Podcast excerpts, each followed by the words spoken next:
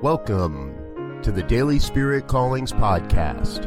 I'm your host, Robert Brzezinski, and I invite you to join me every day as we explore an affirmation, inspiration, and call to action for your life this day.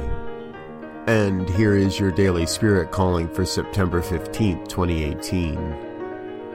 I allow myself to relax and let the good flow. I am supported by the good in my life.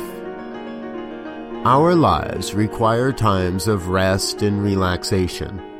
Self-care is as important as anything else in our lives.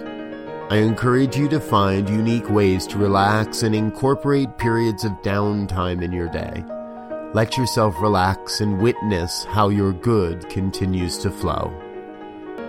Today, you are called to relax, let go, and let your good flow into all corners of your day.